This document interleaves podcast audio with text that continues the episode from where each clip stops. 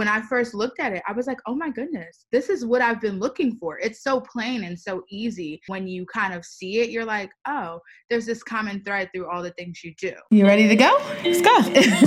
the living list is about going outside of the box. It's a movement, it's a hashtag. It's us and you executing all those things we always said we wanted to do. Ariel Danse. And I am Brittany Sierra, and this is the living list.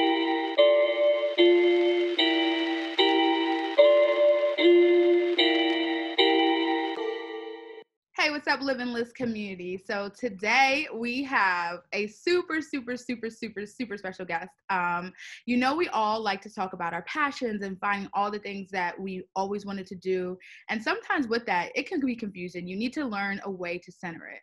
So in the room, on the camera, right here in front of you, we have Lindsey Pollak, New York Times bestselling author. She is the gal that you go to when you need to know how to get it done, how to accomplish it in the workplace, how to balance your life. Um, she specializes in millennials. So she teaches jobs and employers how to interface with millennials which i think is great um, because a lot of times we're considered this lazy generation or the generation who needs too much um, but she's that she's that conduit to kind of like navigate those situations for us. She also i'm gonna say it right now soul sister vibes. She gives me what i need to be given. Um, i love her spirit so uh, we are excited to talk to you lindsey today. Welcome to the show lindsey pollak I am a girl who loves lists, loves lists. I have post-it notes all over the place and I actually buy like grid notebooks so I can make little squares so I can check them off. Our type of woman. Seriously. Um, but we we we kind of like discover here at the Living List. We're like, we're writing a whole bunch of stuff down, but like, are we doing it? Are we being intentional with it? And that's like really um what it's all about. Um, but before we like jump into what we're talking about today, ikigai and, and how to find ours, um, I want to know like more about you and how you kind of like landed in this space of the woman to go to. So I appreciate that title. Um, it, it's so funny. It all makes sense looking backward, but at the time, I was really undecided about my life and my career.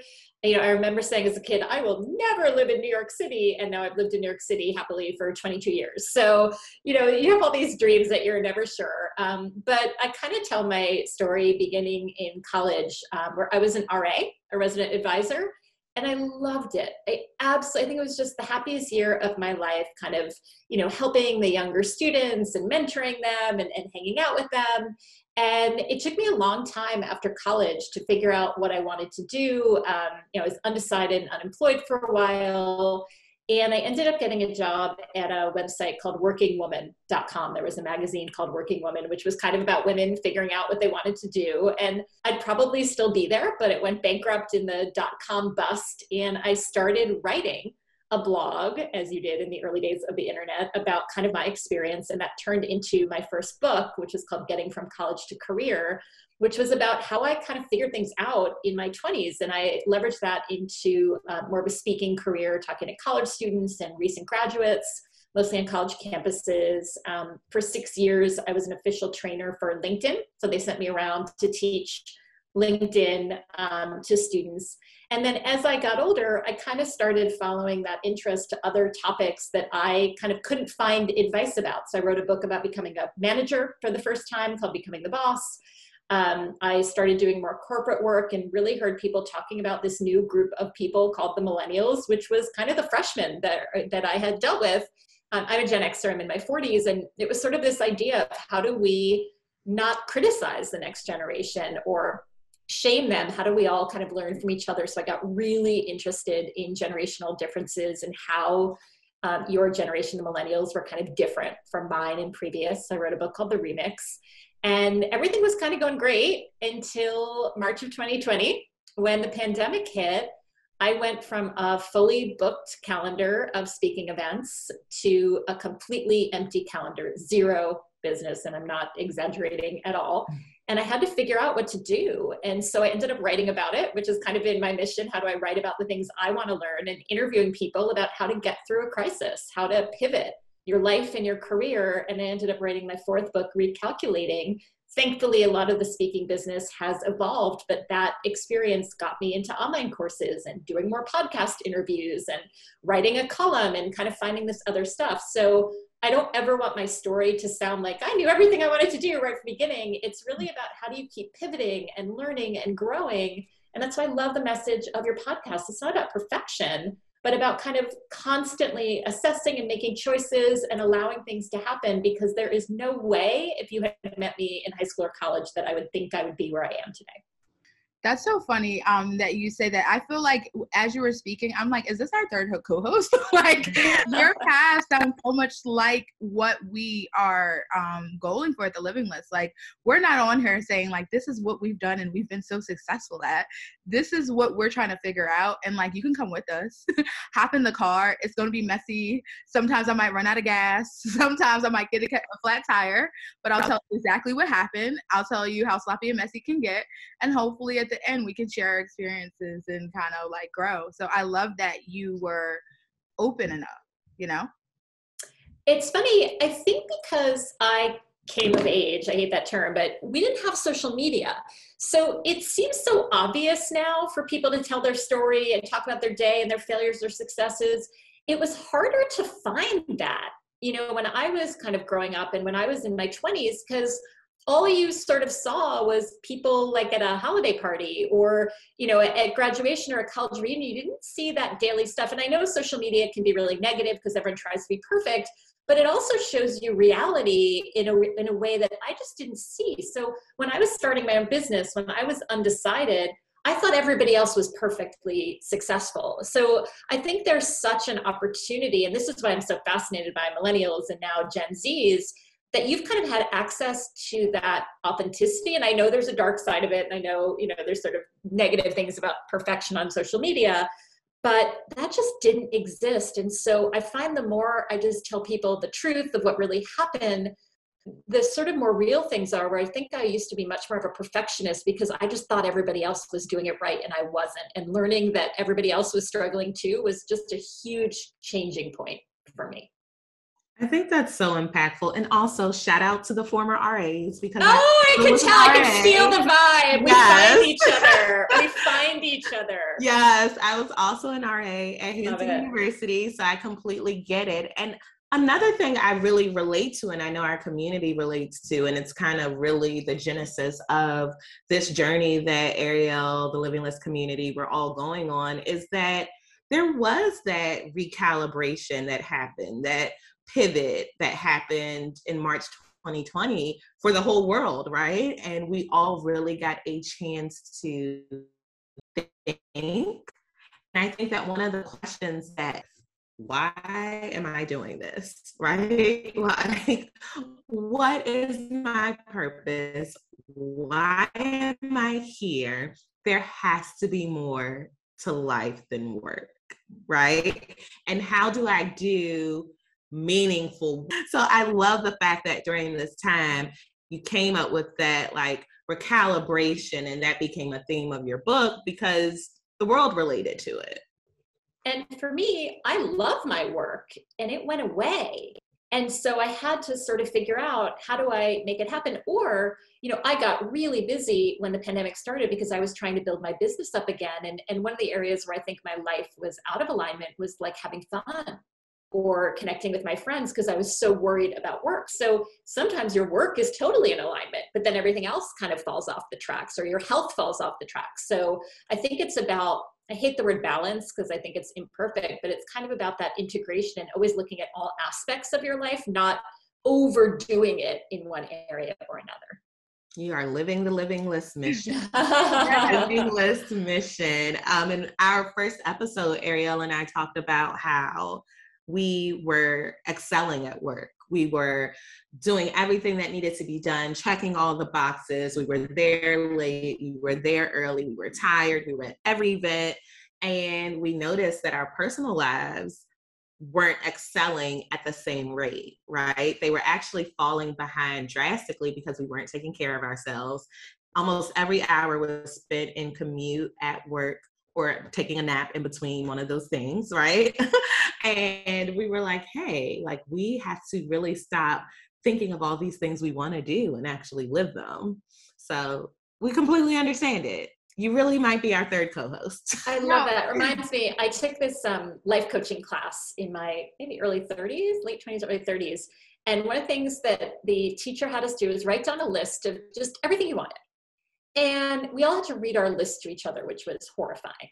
And I remember thinking, oh my God, my list is so impossible. You know, everybody, you thought people's lists would be like make $10 billion and, you know, have a vacation home in Tahiti. And number one on my list, I kid you not, this is totally true. Number one on my list was buy an alarm clock with a better ringing sound. it was like, wow, I could probably go to Target and do that today but for some reason, I haven't done it. Why have I not made that? This is the days before cell phones, right? Like, why have I not done that tiny little thing that would make my life better instead of writing about it? So I thought that it would be these huge things, but often it's those tiny changes that make a big difference. So I, I love the mission of the podcast. It really is the tiny things. Um, it's it's really like I what can I do to get closer to happiness in any way? You know, um, this this week I've been like out of whack, running crazy. And I'm like, okay, my goal is three times a week to the gym. Let me do four. You know, let me do four because I feel like so much of me is being taken away. I gotta, I gotta get my stake in my life and take it back a little bit. And the thing that I can do is like, nope, I don't care what's going on if it's raining cats and dogs, if the world is falling around me, I'm going to take another piece, another moment for myself. Um, and that's what we're realizing on this journey just the small intentional things. Brittany talks about like how she's intentionally like doing her hair. Like it's so simple and but it's like something that's like big like now i feel intentionally pretty like you know i said hey i don't care what's going on i have a thousand things to do i'm gonna get my hair done you know and I see the glow. I see the difference, and it looks great, honey. Um, so, it looks amazing. I was totally noticing. Yes, she has she has more volume than anyone I know, honestly.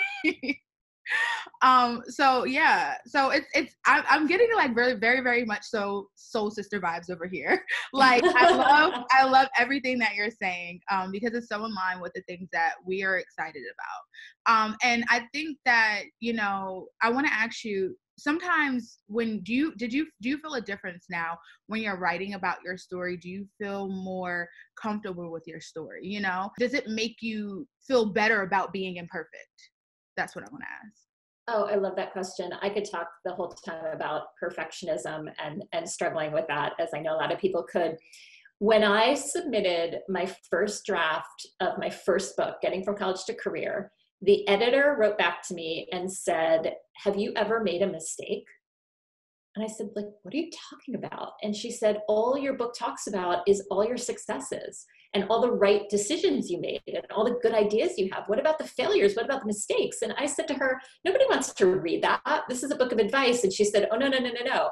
Everybody wants to read about the mistakes and overcoming them. And that was a huge turning point like everyone talks about in that book, the one thing they remember, I write a huge 60,000 word book, and they remember that I talked about being unemployed and eating frozen yogurt with rainbow sprinkles in my bed under the covers. Like that's the story everybody remembers because they relate to it, it's real. And I always kind of think, oh, my value is five resume tips or four networking tips. And I know that stuff is good. But I think I was reminded again during COVID in the new book recalculating my entire first chapter is about mindset and mental health. And i have struggled with anxiety and panic attacks for pretty much my whole life. And i never ever wrote about it publicly until covid. I'm in my 40s i never talked about it. And now i talk about it. I take medication for anxiety. I see a therapist once a week. And the reaction to that has been absolutely phenomenal people say, Oh my gosh, thank you for admitting that. Thank you for talking about it. And I think at the beginning, it didn't occur to me that anybody would be interested. And then I thought nobody will listen to my advice if they think I'm not perfect. And what I'm realizing is people listen to your advice more if you're imperfect. People will listen to your advice more if you admit to being human. And that's certainly what I am attracted to. But it's taken me many decades to realize that the more honest you are, the more authority you have and, and that's just been a huge huge learning. Absolutely. It's like you're allowed to take um ownership of your mistakes and no one can kind of like stab at you for them. If you're always constantly like hiding them and, and and getting away from them you are in a space of like hopefully they don't find out how imperfect i am if you're like, listen, I'm messy and I'm a hot mess, but I still like me, but I am a hot mess sometimes. Or hey, sometimes I'm not perfect. Like yourself, you deal with anxiety. And and I think it's so important. I, what I love about our generation and the things that are coming out right now is people are talking about mental health. People are talking about like, hey, like I'm dealing with depression or hey, I'm dealing with anxiety. And I think that the more we do think speak about those things the better it is for you know everybody because now it allows someone the space when they're going through something to actually talk to somebody and not feel weird about it. Um the the two or three things i thought that i i wish that i learned earlier were one nobody knows what they're doing nobody knows everyone is confused even the people who seem so buttoned up they have no idea what they're doing really we can pretend, but nobody knows what they're doing. And Did you read Michelle Obama's book? She said you get to like the White House and still everybody's kind of figuring out as they go. And I'm like, wait, that's really terrifying. But she's like, it's just, it's just life. It's just life. I totally agree. Yes, that's so funny. Yeah, I read her book and and it's like and to see some of the things she said in there, it's like, but you're Michelle Obama. And she's like, I didn't even want to be this girl, you know? She's like, I didn't even want to be in that White House. I was like nagging him not to even run. Um, but but I think when you humanize people, so thank you um, for being a, you know, it's a, it's a weird compliment. Thank you for being a human. Um, but it's so true because sometimes we try to be these perfect talking heads and it, it helps no one, honestly. Um, we were just talking about that whole relatability and how I also go to therapy and how uh, I think that what we now with everyone being open and sharing their stories, that they're not actually imperfections. They're like a common thread that we all really share. My favorite thing on Twitter is when someone will tweet something about a parent or like a sibling and then we all realize that all of our parents do this or all of our siblings do this or oh i thought it was just me or you know some weird thing you might do in your house. Like i do concerts and i live alone and then i find out everyone does concerts and they live alone. I'm like wow i actually thought that something was wrong with me but this is what we all do. So I, I love the fact that we're now at a place where being more transparent is also helping us to be more human and more relatable and form deeper connections. I admire your generation so much for that because I know, you know, going back to our, our, our RA experience, I would never have gone to therapy in college. I would never have set foot in a therapist's office. That was too embarrassing. And I certainly wouldn't have talked about it. And now it's completely open, or, or for many people. And that's just a huge, huge step forward for all of us who need it. So I really admire that authenticity so much. I'm super curious because your journey is just honestly so relatable, but also relatable enough where you just want to deep dive into it. So I know the one of the things we really want to concentrate on and we're really learning about, Ariel brought it to us, was the ikigai and that whole notion and theory and way of life. I'm very curious to how you discovered it. And then later on, we can talk about like how you started to slowly incorporate it, or maybe quickly incorporate it into your life. Sure. Um, so I'm not an expert on Ikigai, but I have um, read a lot and written a lot about it. Um, it's a Japanese concept, which essentially translates as why do you get up in the morning? You know, what's your purpose? And I had been writing a lot because I mostly write about the workplace about how mission and purpose at work make work more satisfying, make people more is how when you have a team of people who are all different ages, one of the ways to kind of bring everybody together is to focus on mission and purpose and to say, this is why we're doing this. And it's funny, we were talking about Michelle Obama, but people always ask, what are the most successful multi generational companies you've seen? And my answer is always a political campaign.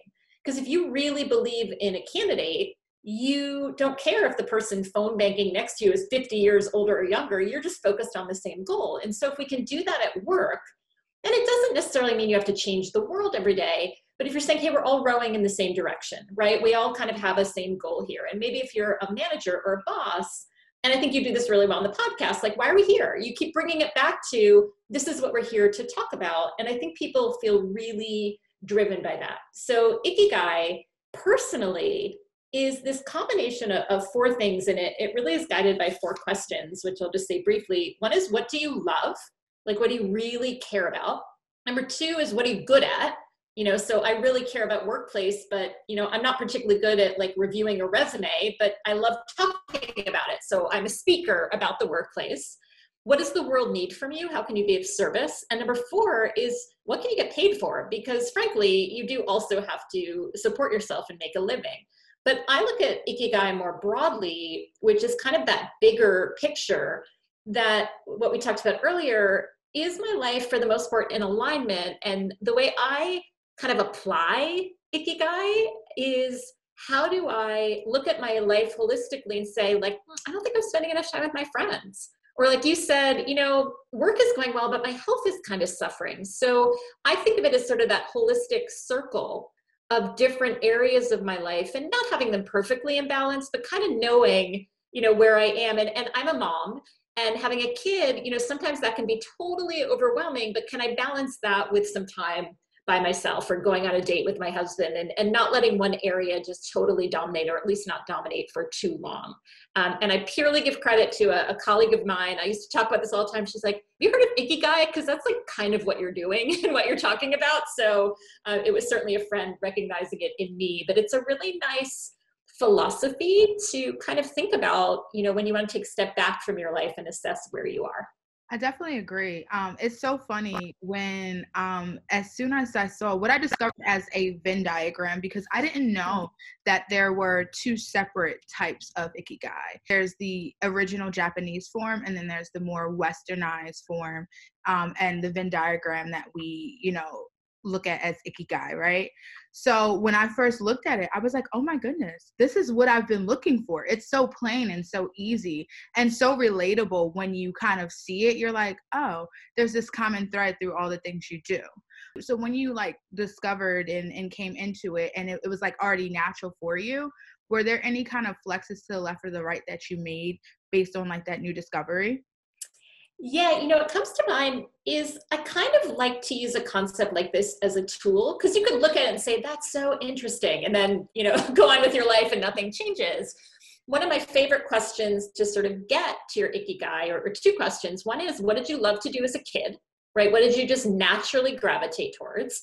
And what was the best job you ever had? And when I was struggling to figure out my career, I went to a career coach who said, What's the best job? And, and Brittany, I said immediately, without even thinking, I said, Being an RA. But like, you can't think I was naturally drawn to without thinking. And, and the same with childhood. So for me, you know, when I look at that Venn diagram and where does everything overlap, it's always about people, right? And making connections with people. So for example, I'm like not super athletic and I don't really like going to the gym and working out. Yeah. So you know what I do? Here's where Ikigai came in. Well, what is my passion? What do I love? What gets me out of bed in the morning to actually do it? I now go for walks with a friend. So I never am alone. I'm turning it into something, whether I'm on the phone talking to somebody while I go for a walk. And, you know, I'm not like a huge buff athlete, but I'm getting in the exercise, but I'm doing it with other people, which makes it more palatable to me. So I kind of tried to use it to solve a problem of an area of my life where I wanted to get better that wasn't clicking and I was not being consistent. And by doing it with a friend, I was able to kind of bring it in line with what I actually enjoy. Does that make sense? It does. 100%. It's I think it's the goal, right? You want to be able to live life and check the boxes, but also make sure that you're living one that is fun and authentic to you and also centers around the things that are important to you you know it's when i think about your questions like what did you enjoy doing as a kid it was being around my family and writing mm-hmm. like those are the two things that i absolutely enjoyed and now I enjoy being around my family, including the family I created with my friends and coworkers and colleagues, right? Like the family you create. And it's also still writing and telling stories, whether it's us talking on this podcast and hearing other people's stories, like when we have Lindsey as a guest, or my full time job is marketing, which is a full time storytelling job, you know, and it's it's very funny because in those arenas, I am absolutely mm-hmm. the happiest. Like you could take everything away and I would not care. But if you took away my family and you took away my ability to connect with people through their experiences, I would be miserable. You know, it's funny because I love to talk and I love storytelling. And I remember people would say to me, Oh, you like to talk, you should be a lawyer. Like they thought of a career to use that, but it never occurred to me that I could be a speaker.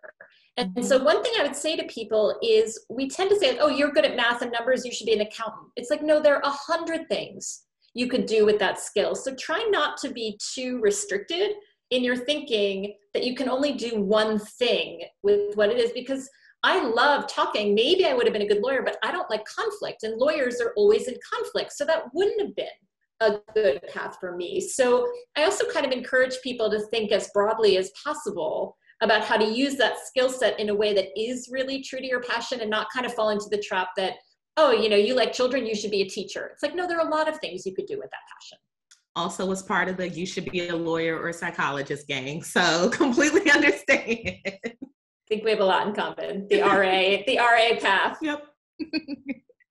I love that. It's it's so interesting um, when you say like you have to think widely, and I think about our school system and how our school system kind of like does a disservice to us, you know? Like you I don't think exploration is something that we are encouraged to do as kids and you know you're like it's like doctor lawyer nurse maybe an astronaut like you know and the and the more you know we do have music classes but are you does your parent wake up and say i want my kid to be a musician um if it's a classical musician maybe but not you know there's there's all these like icky parts of jobs that you're not supposed to do and um i think that's like very confusing for us you know um so i love that you said you know like think as widely as possible to kind of discover you know what you want to do.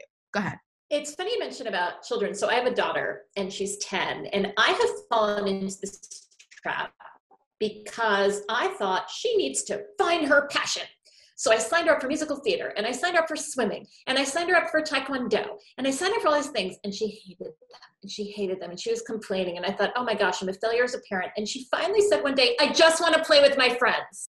And I thought, why am I trying to make her have a passion when her passion is clearly her friends and being social and whatever games they play together? But I fell into that trap. You have to have a talent, you have to have a skill instead of celebrating that we all have strengths and skills in different areas that might be more like emotional intelligence as opposed to you know how to do this particular activity. And it's really hard as a parent to get out of that trap. I have to tell you i'm like embarrassed that i fell right into it like everybody else.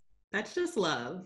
I remember my so with my little sister my parents signed her up for all these activities because that's what they did with my brother and myself, right?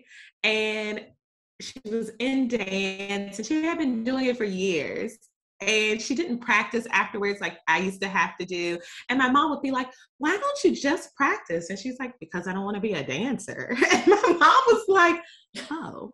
well, I guess it does make sense. And I was like, I told you, just take the girl out of kids dance. are very wise. Mom. Kids, yes, kids are way wiser. Yes, yes, yes. Like you did your job. You exposed her. She got to experience it. She said she didn't like it. Let's move on.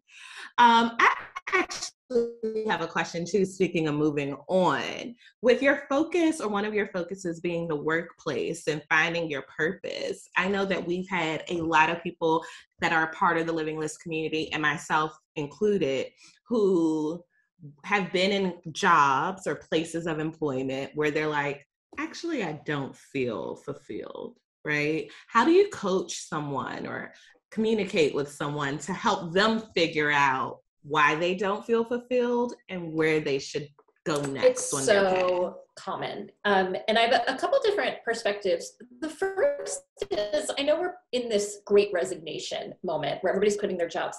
That's not always the right decision. And I actually wrote an entire chapter in my book, Recalculating, called Turn Any Job into a Great Job there are things you can do, even in, now if it's toxic or discriminatory, get out. But if it's just like not perfect and you're not obsessed and in love with it, there's still a lot that you can do to figure it out. I also want to talk about, you know, you can go back to your college career center. If you graduated from college and even often in your local community, if you didn't go to college or if you're not in touch, the career centers have all these resources. And I'm a big fan of like taking an assessment test just as kind of um, a view of what your skills are. I really like one. I'm a spokesperson for one called Cappfinity that looks at your strengths, which is what are you good at, but you also enjoy it. It gives you energy.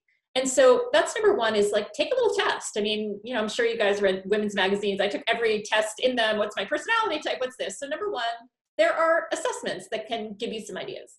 The second is in any job like, this isn't my passion. What's my passion? I talked about what did you do as a kid or what did you like to do?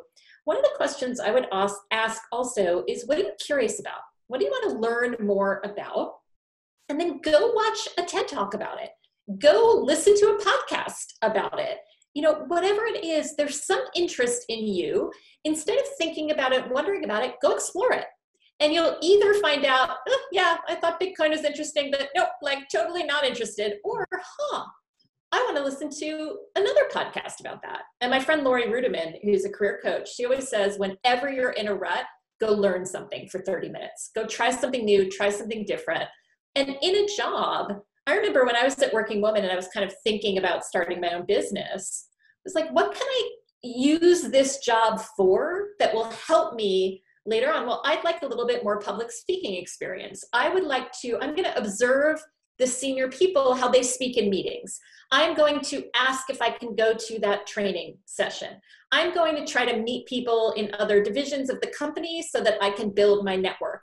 How can you use the situation you're in? I knew one woman who graduated from college um, right at the height of COVID, and she was in marketing and she couldn't find a job. So she worked at a grocery store because she could get the job. And she started talking to the owner of this local grocery store about his marketing. And she said, I, I have to get something out of it, this. And that was in her control to do that.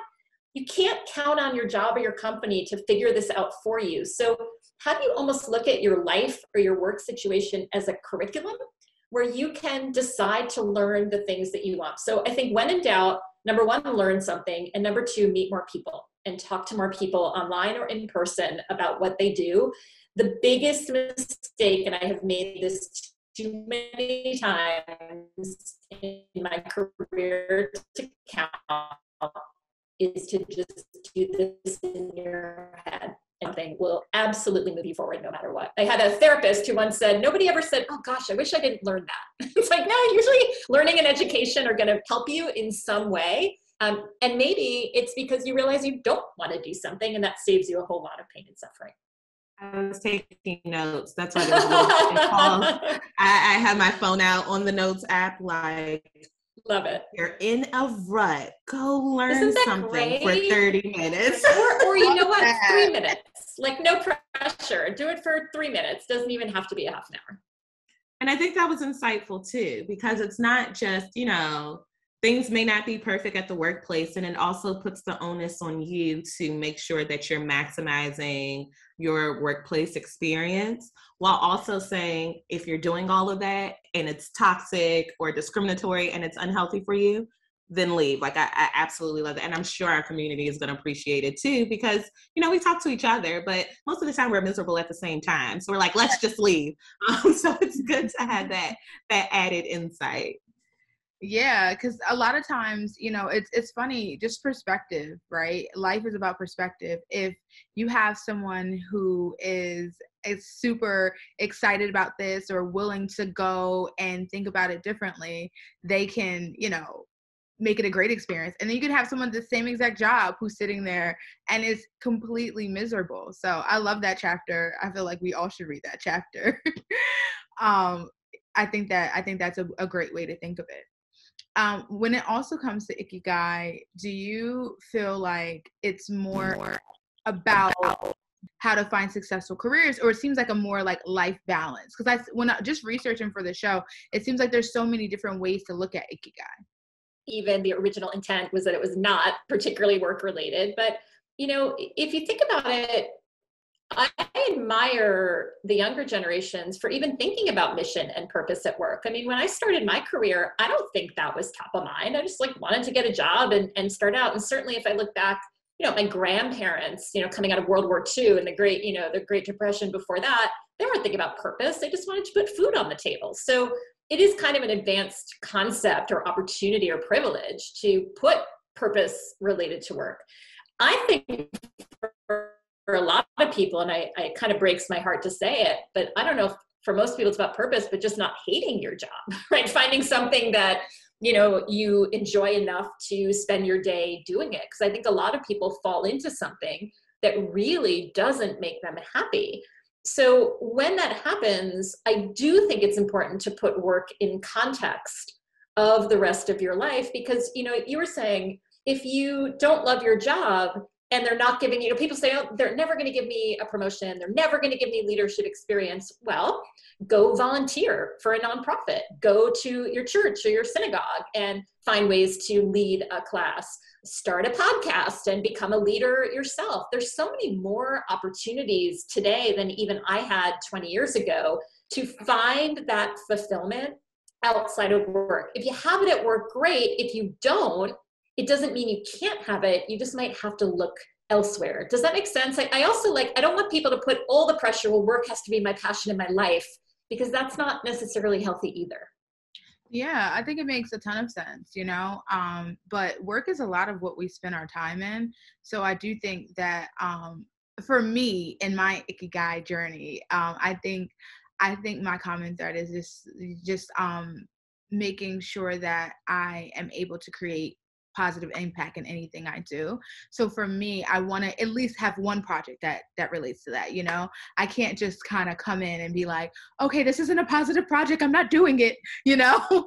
I mean, cuz that's not how work is. You get paid to do things and I mean, hopefully I'll find a job that's all that. But like you said, you can go on the side if you need a little bit more of something and and work with your synagogue or or your church. I love that um, to kind of find fulfillment in other areas because there are other areas of life outside of work. Or maybe your purpose is to go in and work at a bank, but you bring the environmental initiative to that bank because they didn't have that energy before. Like some of it is is also kind of being an agent of change. I just want to give you one tidbit that really really hit me hard. Um, my friend Erica Keswin uh, writes about bringing your human to work. Um, that's the name of her book and her podcast. And she says, look at your calendar. Does your calendar reflect your values and your mission? So if you say, my purpose is people, and then I'm spending 90% of my time, you know, at work writing, and I'm not spending any time with people, I'm not really living my purpose. So one of the things that I've actually done that's been a game changer is although I do have my lists, I try to put my to-do items onto my calendar.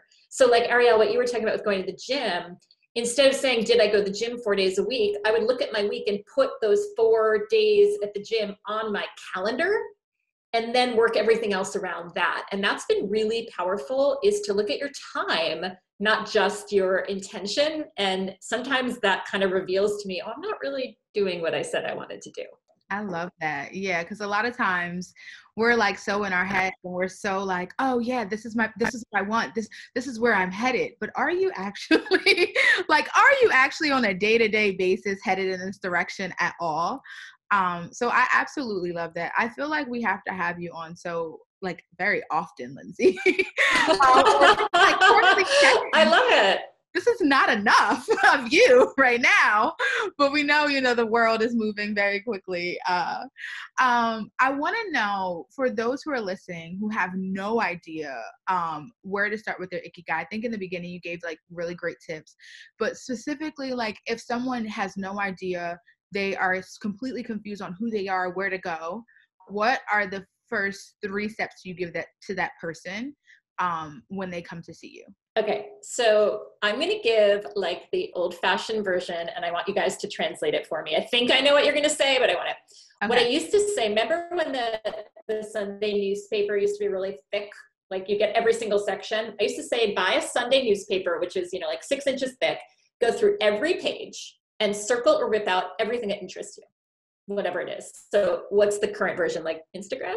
Yeah, go through Instagram yeah. and save everything that speaks to you. And although the thing is, Instagram is curated though, like the newspaper wouldn't be curated. I know that's the problem. Hmm. Um, go through and just pick absolutely everything that interests you and start to look for themes. Like, huh, it seemed to be a lot of women's initiatives, or a lot of it was about health, or a lot of it was about spirituality. Okay, that's interesting. So, number one is sort of like just sort of take a very general approach to see what interests you. Um, and number two, and this totally goes to your podcast, is I do believe in a bucket list or a list of a thousand dreams or a living list. What are all the things you want to do? And your list is probably not as long as you think, but I will tell you, it's so funny you mentioned hair. One, I have very, very curly, unruly hair. And one of my things was like, finally figure out my freaking hair. and finally, after years, I learned about keratin treatments and blowouts and all that kind of stuff. And I was like, that actually made a significant difference on my life. So, what are the things you really, really want to do? So, I, I couldn't agree more with your podcast. And the third is, um, and this comes from like Tony Robbins, the guru, who said, if there's something you want to do or you're interested in, yes, read about it and talk about it, but go find people who are doing it. So, find role models. And I think that's where podcasts and influencers and all that are so powerful. Um, somebody once said to me, like, who are you really jealous of? And I told them, they're like, because that's what you want. And so if you look at people that you're envious of or jealous of, instead of thinking, oh my God, I hate Brittany, her hair is so amazing, say, Brittany, your hair is amazing. Where'd you get it done? Because I want to look like you do. Or, you know, Ariel, I love the pillows in your bed. Where did you get them? Use other people to inspire you. And that's where, like, if you look at social media, it can be really damaging and painful and, and make you feel bad. Or it can be an inspiration if you use it actively and say, I'm going to look for things that inspire me. So essentially, I think what all three of those have in common is to kind of always have like your scanning goggles on and look for things that interest you. And then wonder why. Why is that interesting to me? Maybe I want that. I'm going to write that down. You know more about what you want than you think, but get out of your head and start looking at what's around you. I love the gems. Absolutely love them. Going to absolutely. And I want to know about your hair. Do you do this yourself? Do you have the expensive Dyson? Like, how do you get that swoosh in the front? Because I'm obviously failing at that. Like, I have questions. Well, Ariel will tell you it does what it wants to do. Quite honestly, it looked completely different yesterday, so you never know what you're gonna get. do not fall for the trap. Today, it just it just wind up working out. And really only on one side because the other side didn't do anything it should have done. Just turn your head. Yeah so you know you just you give them the side put your best face forward as they say. We absolutely enjoyed this but we cannot let you go without you doing your own i'm down challenge. Okay so you have your list all written out but where is the plan? One, two, three. Pick a task at random, and we execute with intention. You down? I'm down. So the I'm down challenge is when you take things off of your living list, you place them in the bowl, you scramble them up a little bit, shuffle, shuffle, shuffle, and Ariel is going to pick something that you'll have to start applying to your life. And when she draws it, if it's something that you're going to commit to, you have to say, I'm down. Okay. I love it. I'm ready. I'm ready. Mixing, we're mixing, we're mixing. And I love what you put on your list, honestly. Um, we, I'm really worried it's going to be the one you know I don't want it to be. Okay. Okay. what don't you want it to be? Tell us. Eating less sugar. I knew that's what you didn't want. what is it, Ariel? No, I actually love this one. It's one fun thing in New York to do per month. Oh, I'm so down. I'm so down. And now that I know you live in New Jersey or Brittany, if you come up, I want to do it together. But please, everybody, Living List communities, send me ideas. And it has to be fun, not intellectual, not fun things to do in New York City. Oh, I'm so glad. Phew. I'm so glad I got Dude, now you can have some have some sugar when you go. I know, right? Fun things that preferably involve sugar.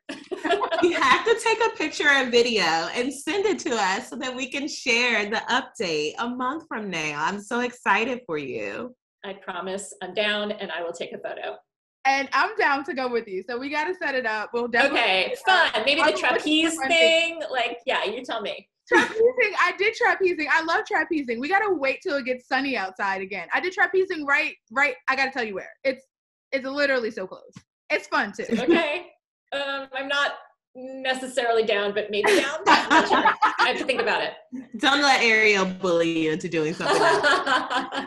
Lindsey, we are so happy that you were able to join our Living List community and really, really add some insightful ikigai uh, conversations. Definitely help us when it comes to workplace and purpose and just life and really kind of discovering the balance in it and all the ways that we can channel our inner icky guy and really find our purpose and mission in life.